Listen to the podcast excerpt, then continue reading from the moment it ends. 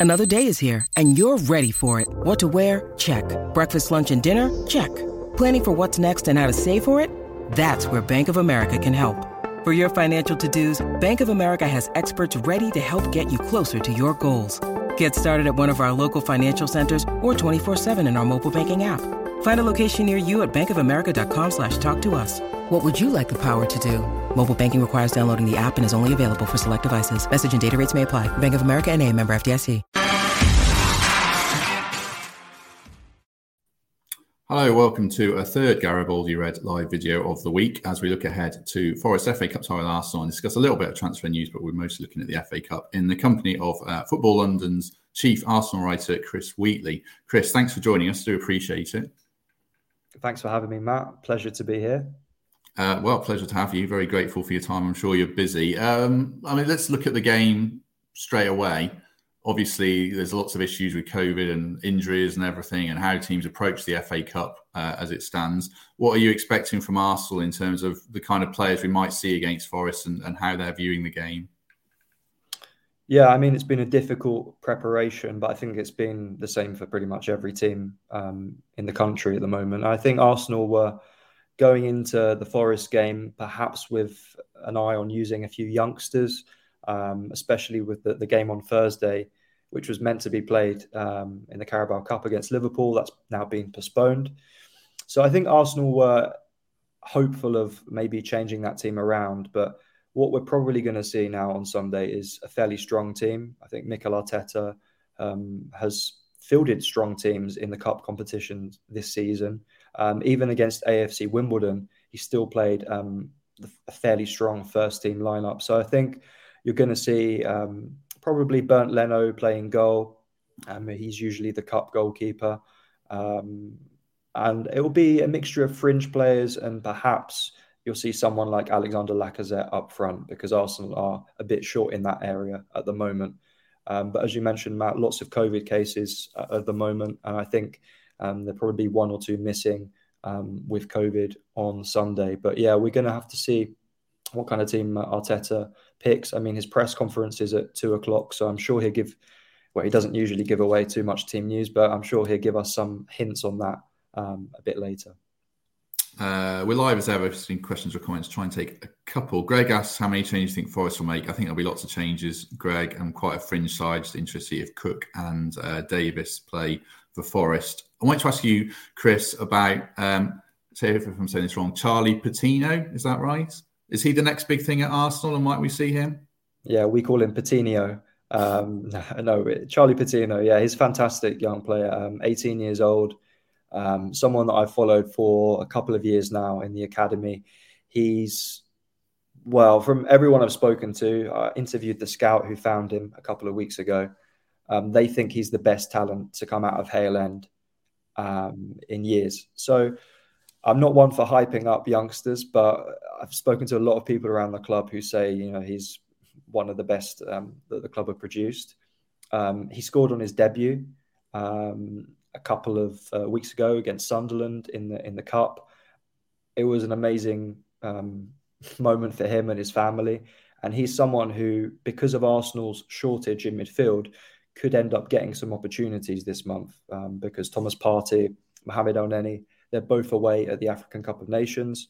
So Patino is probably next in line after Sambi Lokonga um, to get an opportunity in midfield.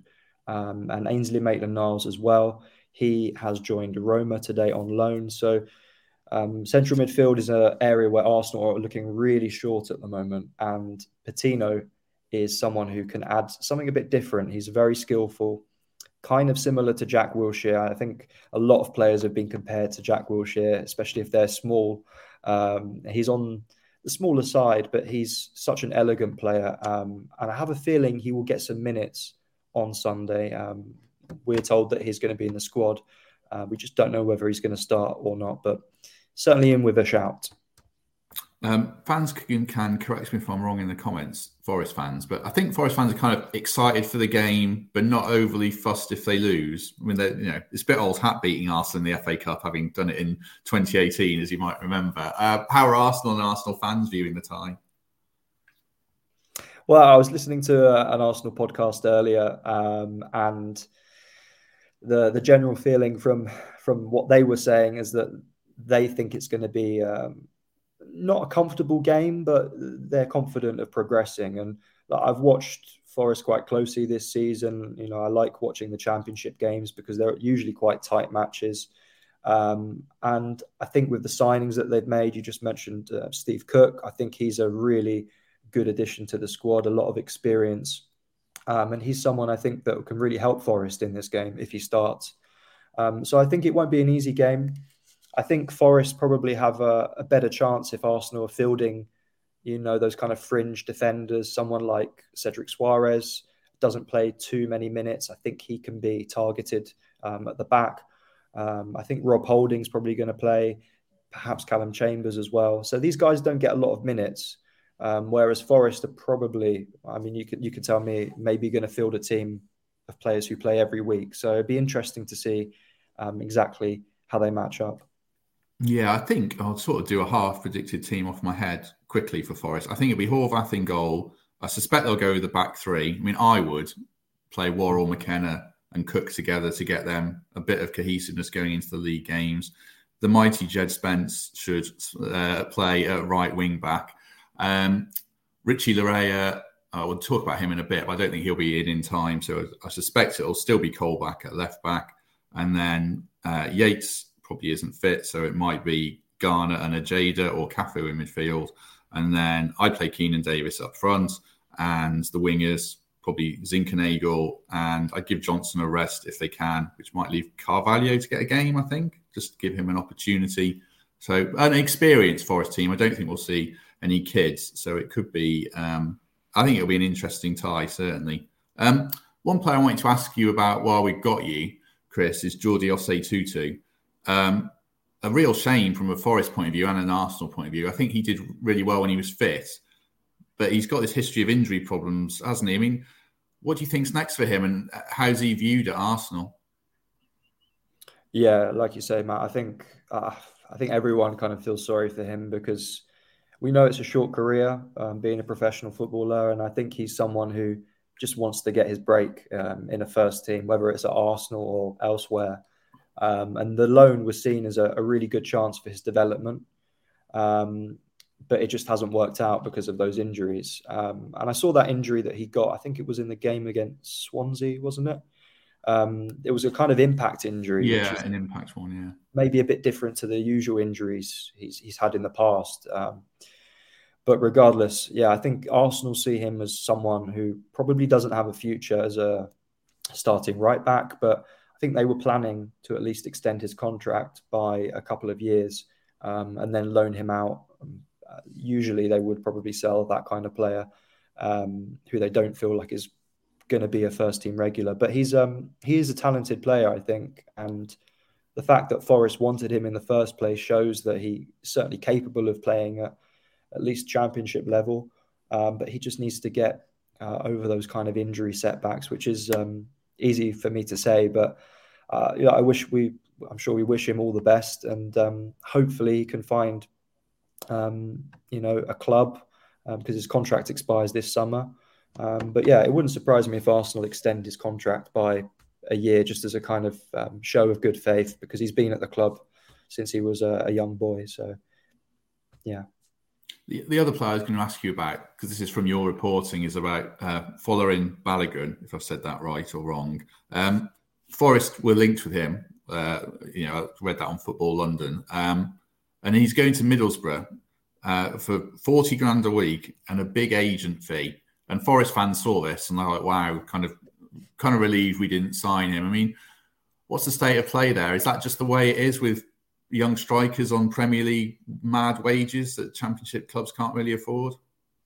Yeah, like, I, I was shocked to be honest when I heard how much he's on. Like, uh, it's a lot of money for uh, even a player in the Premier League. To be honest, um, that's probably like a, starting salary of a, a striker, maybe a bottom half Premier League club. Um, the thing with Balogun is that it wasn't sure whether he was going to stay at Arsenal or leave. Um, his agents or Balogun didn't commit to the club until the end of last season. Um, and now you can understand why, because there were very long negotiations. Lots of clubs wanted him. And in the end, he's got himself a very, very nice contract. Um, and he's a fantastic young player, very talented. I think top goal scorer in Premier League Two this season. Uh, he's someone that a lot of clubs like, but um, I think a lot of clubs were put off by his salary. Um, I was told that Middlesbrough are paying his salary, which is, as you say, 40 plus grand a week. Um, but uh, you know, I think it's really the the agent there who's um, has put put off a lot of clubs. You know, asking for a big fee to get that deal done. When you look at how Forest have done business, they've signed Keinan Davis on loan, probably for a lot less money, probably paying an agent a lot less money too. So I think in the end, it's a deal that works out. Um, Balogun is not ready for Premier League football. That's what Arsenal have been saying. Um, but it'd be interesting to see how he gets on. But I think in the end, um, th- there's uh, only one winner there, and it's the it's the agent. there's always only one winner there. Yeah. yeah. Um, hypothetical one.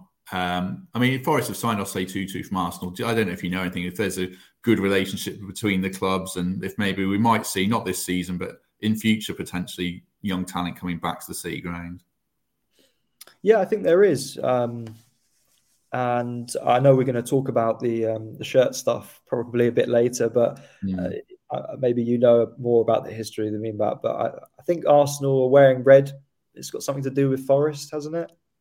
Oh gosh, yeah. Um, I think the, the reason why Arsenal wear red is because um, Forest gave them. Uh, oh, lent them the kit. Yeah, yeah, yeah. yeah that's the reason why they.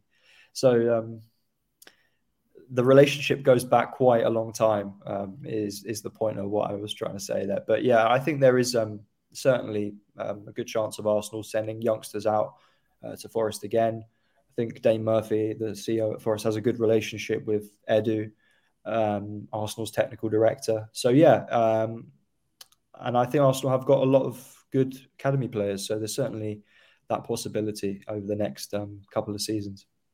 Uh, lots of people saying we lent Arsenal their first kit in the comments. So yes, you were right, and I've forgotten that. Um, yes, let's talk about the kit quickly because a few Forest fans who don't see it might wonder why Arsenal are playing in, in white at the weekend. Um, tell us about that. Arsenal put a really good video. I was really impressed with it. it. It, kind of explained the reason, but you can tell us more. Yeah, I'm, uh, caught me by surprise the announcement, to be honest. But um, Arsenal um, basically teamed up with Adidas, their kit sponsor, um, to remove the red from their shirt um, for this weekend's match. Um, it's basically as part of a, a collabor- collaboration with Adidas um, to raise awareness about knife crime, um, which is obviously quite a big issue in London. I think um, most of the, the deaths in, in London last year were related to knife crime. Um, so it's a big issue, especially in that kind of North London area where Arsenal are obviously from. Um, yeah, and I think Idris Elba and Ian Wright have both um, kind of backed that campaign. They're part of it as well. So it's a really big campaign. I think Arsenal have seen that. Have you seen that this morning with the video? I think it's got almost 1 million views already. Um, and yeah, the, the kit will be basically not available only to people who are basically doing good things in the community uh, in London. So, like community outreach programs and stuff like that. So, um, yeah, it'd be uh, nice to see that on uh, Sunday. Arsenal playing in all white. Yes, I don't know. I mean, Forest fans are going to say, "Are Forest going to play in red?" Maybe they'll play in. You might get to see the wonderful third kit, Chris. I don't know if you've seen that watching Forest this season. The kind of the chevron uh, hallucinogenic yellow and orange kit that worked so well at Bristol City. I like that kit. To be fair, yeah, that's a nice kit.